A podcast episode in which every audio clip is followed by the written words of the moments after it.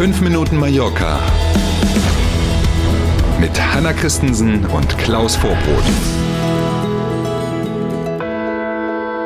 fünf Minuten Mallorca an diesem Dienstag, den man von hinten genauso lesen kann wie von vorne. Also nicht den Dienstag, sondern das Datum zweiundzwanzigster zweiter zweitausendzweiundzwanzig. Das wollte ich damit sagen. Schönen guten Morgen. Oh, der war wirklich gut, Klaus. Schönen guten Morgen. Der Tunnel in das Orangental nach Sóller feiert ein Jubiläum. Vor fünfundzwanzig Jahren ist er eingeweiht worden. Juppie. Ich bin mir ziemlich sicher, falls es die noch nicht gibt, wird es mal Bücher über ja. die Entstehung dieses Tunnels, über den Bau und dann auch über den Tunnel selber gehen. Das ist ja tatsächlich auch eine erzählenswerte Geschichte. Genau. Knapp drei Kilometer ist er lang. Der Bau damals, Berliner Flughafen lässt grüßen, hat mhm. fast zehn Jahre gedauert für drei Kilometer Tunnel.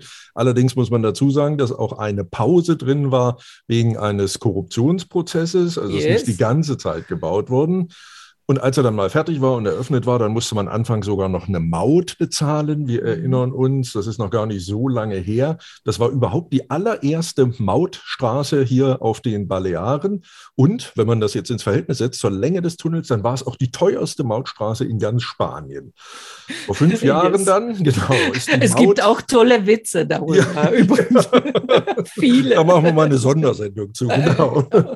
Vor fünf Jahren ist die Maut dann abgeschafft worden. Inzwischen stehen auch die Kassen Häuschen nicht mehr, also wer es gar nicht anders kennt, der weiß es jetzt und sieht es auch mhm. eigentlich gar nicht mehr.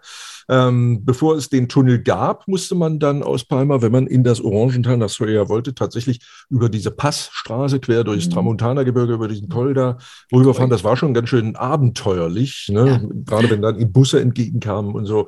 Ähm, also eigentlich ein Fortschritt, muss man so sagen. Herzlichen Glückwunsch, lieber Tunnel. Die Preise für einige Lebensmittel steigen auf den Balearen weiter. Nicht alles ist rosig, wenn man auf einer Insel wohnt. Manche Dinge werden bis zu fünfzig Prozent teurer. Ja, dicker Brocken. Ultima Hora hat mit dem Chef des Verbandes der Großhändler hier auf den Balearen gesprochen. Und besonders die Preise für Milch und für Fleischprodukte sind ja schon kräftig gestiegen. Und da ist leider eben auch noch kein Ende in Sicht. Die steigen wohl noch weiter. Der Verband führt ganz verschiedene Gründe dafür an, dass zum Beispiel der Großhandelseinkaufspreis für ein Kilo Butter von drei Euro neunzig auf derzeit sechs Euro sechzig gestiegen ist.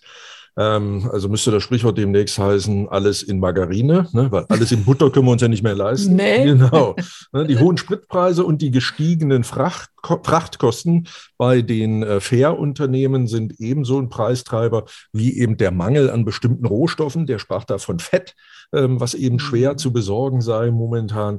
Und deswegen, wie gesagt, noch kein Ende dieser Preissteigerungen zu sehen. Auch wer jetzt Urlaub auf Mallorca macht, kann etwas erleben. Viele Touristenattraktionen öffnen bereits früher als geplant. Wir haben ja im Moment fast jeden Tag irgendeine Meldung über gute Buchungslagen, hohe Nachfrage et cetera pp. Da passt das jetzt natürlich rein, weil das nämlich so ist, dass also gute Buchungslage und hohe Nachfrage vorhanden sind, machen tatsächlich etliche Attraktionen wieder früher auf, kommen eher aus dem Winterschlaf als eigentlich geplant. Palma Aquarium zum Beispiel öffnet am Freitag dieser Woche schon wieder. Man muss sich allerdings auch jetzt noch online registrieren und sich so ein Zeitfenster reservieren, in dem mhm. man dann am Einlass stehen darf. Logisch, damit nicht zu viele Besucher zeitgleich da drin sind, klar.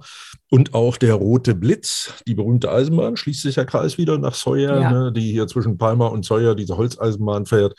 Der fährt dann ab ersten März wieder. Die Straßenbahn, hatten wir ja erzählt, die, die Stadt Soller mit dem Hafen verbindet, die ist ja schon wieder täglich unterwegs.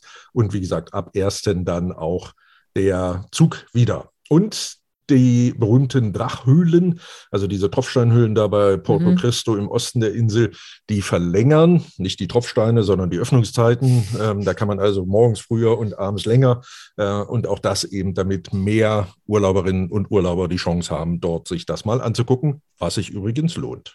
Ja, die berühmten Cuevas del Drac. Okay.